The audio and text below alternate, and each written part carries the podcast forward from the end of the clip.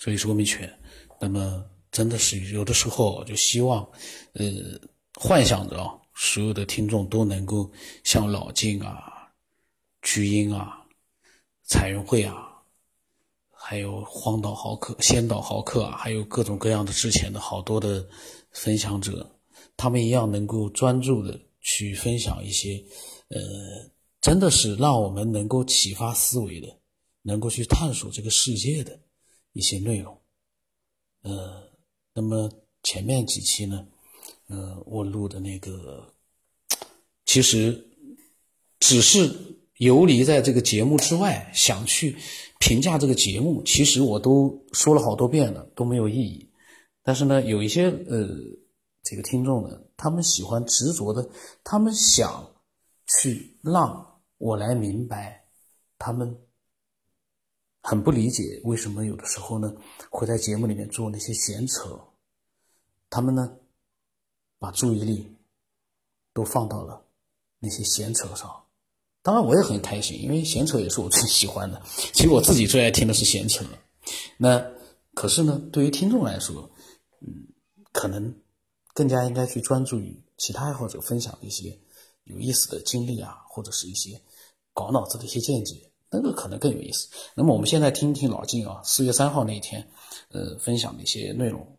我觉得啊，听听他的这些内容，我们所有的听众都可以在想：哎，我是不是也可以这么专注的去分享一些东西出来？科学的模型去解释宇宙，它是个方便法门，为了让你听得懂，而不是别的。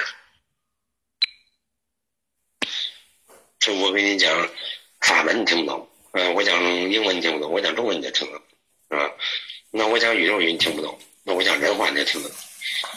嗯，那我讲佛语你听不懂，但是我讲科学语你就听得懂。那我就考给你讲科学语呗，我科学给你讲，讲的还是这意思，你听懂了吧？就这么个目的。可惜呢，就是我不是专业学去努力学一些科学的东西，呃，或者学一些物理的知识啊、天文的知识这些东西，其实呢，就是想在这方面找一些相对应的印证关系啊，呃，因为从我的职业也好和兴趣爱好也好，呃，嗯，不是特别专业。懂这些东西，这是个缺陷啊。假如说我是一个特别懂，呃，科学物理的，嗯，包括就是说这这这个很长一段时间，我在试图去把这些科学发展史里边这些人物和他们的成就和对宇宙的理解这些东西搞个门清，然后从这个门清里边呢，再去套这些，呃。这些这个模型呢，先把它完善一下，就是依据他们的一些东西呢，去就事论事去说，可能会更有说服力。也就是说，说老百姓的话呢，呃，不如说一些专家的话，就是把专家那些东西解释的更清楚。但是试图啊，有这个想法，但是没这个实力啊，因为毕竟那个东西它太深奥，或者说我这个理解程度呢，只能大概一二三。更深的东西呢，受不了了，所以呢，我就不能够说用一个非常专业的科学家的这个理论来去解释，呃，这个宗教所了所描绘的一个蓝图。当然，我也听过呃好几位科学家、科学院的，还有。可是中国的一些科学家去讲课也讲，呃，呃，佛学的东西。嗯，当然佛学讲的，你说它一定是宇宙真相吗？这个咱也不好说。至少说，因为你没见过，你只是听他们说。那拿科学的发现来去印证的话，至少它是符合的，它是符合的。而且他是有预见性的，也就是他两千多年前他说的东西，今天科学才认证他说的有道理。啊，这这就不一不简单了，对吧？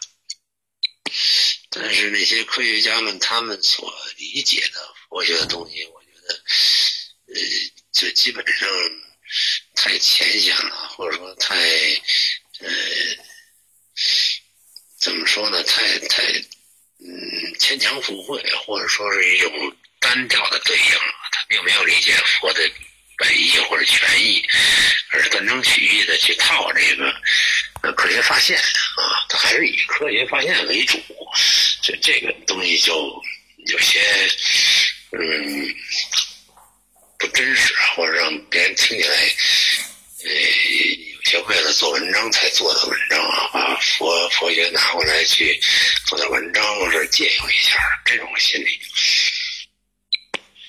所以我其实也是特别希望自己能多懂一点科学的这些呃具体的一些实验呐，或者说一些理论，它的一些过程和经和这个这个意义，然后去呢跟这个我这个模式、这个这个模型啊，或者说佛学讲的一些空性的东西呢，找一些对应关系。这个其实挺困难的。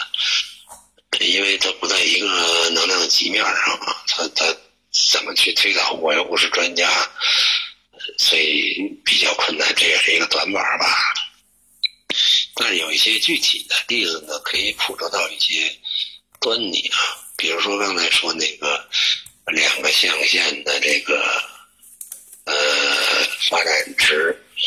嗯，它在每个象限中的表现不一样。其实它自己在象限中的一个活动，它是很自我的。就是我四十五度也好，三十度也好，我是一个呃直线的还是抛物线的，这是都是我自我的一个正常表现。但是呢，你发现的东西在 X 轴上或者在 Y 轴上发现，你只是一个片面的。啊，也就正说明我们的一些实验论据，所有科学的发展的东西呢。都是在我们，比如说我们活在 X 象限这样的人，我们智商再高，我们也只能看到它的影子，也就是说，它在 X 线上的投影的那一部分。那么至于在别的地方你看不到，所以我们会认为 Y 象限是别的宇宙或者平行宇宙。举这个例子的目的实际上是，不是想证明科学家对错，而是想说明就是我们的一种发展方向和眼光。呃，或说叫探讨的一种出发点，一定是基于我们这一个状态下的能力，或者说是呃所能发现的可能性。但是我们这个能力是有限制的，超出这个限制之外，我们这个宇宙它的能力比我们大多了。嗯，就是它所呈现的状态，我们只是窥到了一个方面，而不是全貌。但是呢，我们坚信或者叫迷信科学呢，就会认定我们是万能的，或者科学万能的。只有科学发现的就是真相，这个本身立论就有问题。我们把这个世界真正与否，或者所有的思想，它真实与否的。定义都定义在以科学验证为基础上，也就是说，科学是万能的。呃，凡是不经过科学论证的都是假的。这个本身，这个这个理论，这个这个这个这个命题就是一个伪命题啊，因为毕竟是宇宙比科学早了，呃。爷爷辈儿、太爷爷辈儿、祖宗辈儿，对吧？那么你说我一定是孙子比爷爷强，后代比前辈强，这有点不自量力啊！首先从认识论上来讲就不自量力，也就是说我们自以为是啊，自己觉得很大，科学很大，这也是科学给人的假象。也就是科学，大家科学家探讨问题也是在。老老实实的去探讨一些发现、一些猜想、一些证明，这很正常的一些活动。但是问题是我们所谓的一些科学家，或者说所谓一些爱好和信奉科学的人，甚至于伪科学的人，他脑子里头就只有一个观点，就是世界是科学发现的。那么没有科学，这个世界是呃愚昧的。呃，这个呃，这个这世界存在 N 年了，对不对？你只是。说科学发现了这部分，你就认为这个是世界的全部，宇宙的全部，你就认为这个世界就应该是按科学发现的那样才是真实的，别的都是假的。这比迷信佛学还迷信。换句话说，就是，嗯，你说那些迷信的人他被佛学洗脑了，啊，或者说被那时候说被共产党、共产主义洗脑了。那我们现在岂不是被科学方法洗脑了吗？我们只相信这个，别都是假的，这不也被洗脑了？没什么区别，对吧？那我们需要是跳出来。为什么我说我信这个都信，但又都不信？就是不想被谁洗脑。我会掺和在一块，对应着看，参考着看。就他说的有道理，我也认；你说的有道理，我也认。那么这中间总有一个共性和差异性，我们在共性和差异性当中去判断它的趋势是什么，或者描绘它一个轮廓更接近于什么，啊，这才是有方向性的探讨，而不是自以为是的判断。那这个些说法，都是临时的一个脑洞，或者说不是脑洞啊，就是一种流淌啊，这真实的一种感受的流淌，嗯。它是个认识论方面的东西啊，就是我们去先澄清，要认识世界，先要澄清一个认识论对错。那假如我认识论有问题的话，那我认识的这个角度就就偏了。我们不能够中立或者是呃全面的这个客观的，这样的个呃不带有个人恩怨的角度去。看待所有宇宙的现象和发现，你就不会掉在里头，不会被他骗了啊！你就会问个为什么，画个问号。嗯，今天呢，还有一个就是我在听这些节目的时候，也在努力学习这些大家大科学家们的一些一些理论呢。就这里面，呃，比如说像这个薛定谔啊，薛定谔。它有一个常数，这常数呢比爱因斯坦还牛啊！就是爱因斯坦认为，呃，在光速之内的这个呃质量什么这些东西，它是它是不变的，也就是守恒的。但是呢，越频率越高的呢，和频率越低的呢，它的常数是是是不统一的。这也是矛盾。那么薛定谔他给的常数是，当然也是脑洞的原因，不是他求证的，就是，呃，他是衡量。这我是不是记得对不对啊？反正可能大概其实是那么个意思。呃，他最有名的就那个实验叫做薛定谔的猫啊，那猫的概念，我觉得可以拿来去说说我们这个模型的形象啊。我觉得这个是有建设性意义的。那就是说，它呃一个呃量子的选择，它是同时的，就是同时选择了死和同时选择活。但是你只要你不动的状态下呢，死活呢可能不影响你。但是你只要一动呢，它往左就是死，那同时往右就是活，那就是你的选择问题了。也就是说，主动权不是在于一个呃事物。而是在于我们怎么去呃看待这个事物。我理解它的哲学意义啊，科学意义咱不说，哲学意义就是说，这个实验的结果就是完全取决于猫怎么动啊，因为死活都在你的手里，你你你怎么动，你就选择了一个道路。那就是说，我们去认定它应该死了就死了，我们认定这事该往活，它就活了。那并不取决于这个事情本身，而是取决于我们对这个事物的态度、认知态度而已，或者说我们的采取的行动。这个就很，呃，完全跟这个传统意义上的物理啊或者认知啊这种都都是蛮拧的。呃，还有一个例子呢是说，就是这个量子纠缠。那量子纠缠呢，他说。就是，也就是说，这个这个，它完全比超越光速了。也就是我这个同时存在一个正和反的两个粒子，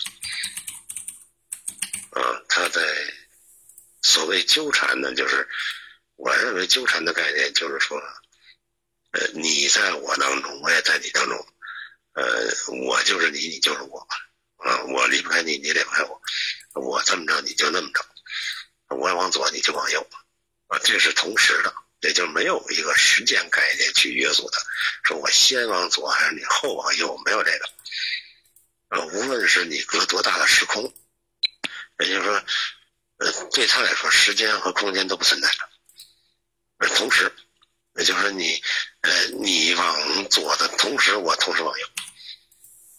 我完全是，就是你俩谁一动，或者反过来说，我同时往右的，你就往左。我觉得他俩是，是说白了就是不，我们不能去认知、认定它是两个东西，它只是一个东西的两个方面。也就是说，跟我们看硬币似的，啊，我们只要是看钱这边的时候，必定把它翻过来，你就看不到人头。啊，如果我们看人头那边，我们翻过来，我们就看不到钱币。但是这两个同时存在，你才能够是个钱币，也就是说你才能看得见那头。你看看见那头的原因，就是因为你看见那头。反过来说，你看不见那边的时候，你就因为是你看到这边。那但是它同时存在，而且是你在看这头的时候，恰恰是那头正在背你。同时发生的没有什么时间概念，没有什么空间概念。说我先看了那头，他才怎么没有这个过程？那这个科学成果呢？我觉得恰恰包括薛定猫这个，我恰恰是说了，所有的空间和这个能量层次，它实际上不分先后，时间、空间概念也不分强弱。那些东西都是一种表现形式而已，也就是说，不管什么层次的能量，不管什么样的表现，它都是一体的。这个话可能不好理解啊。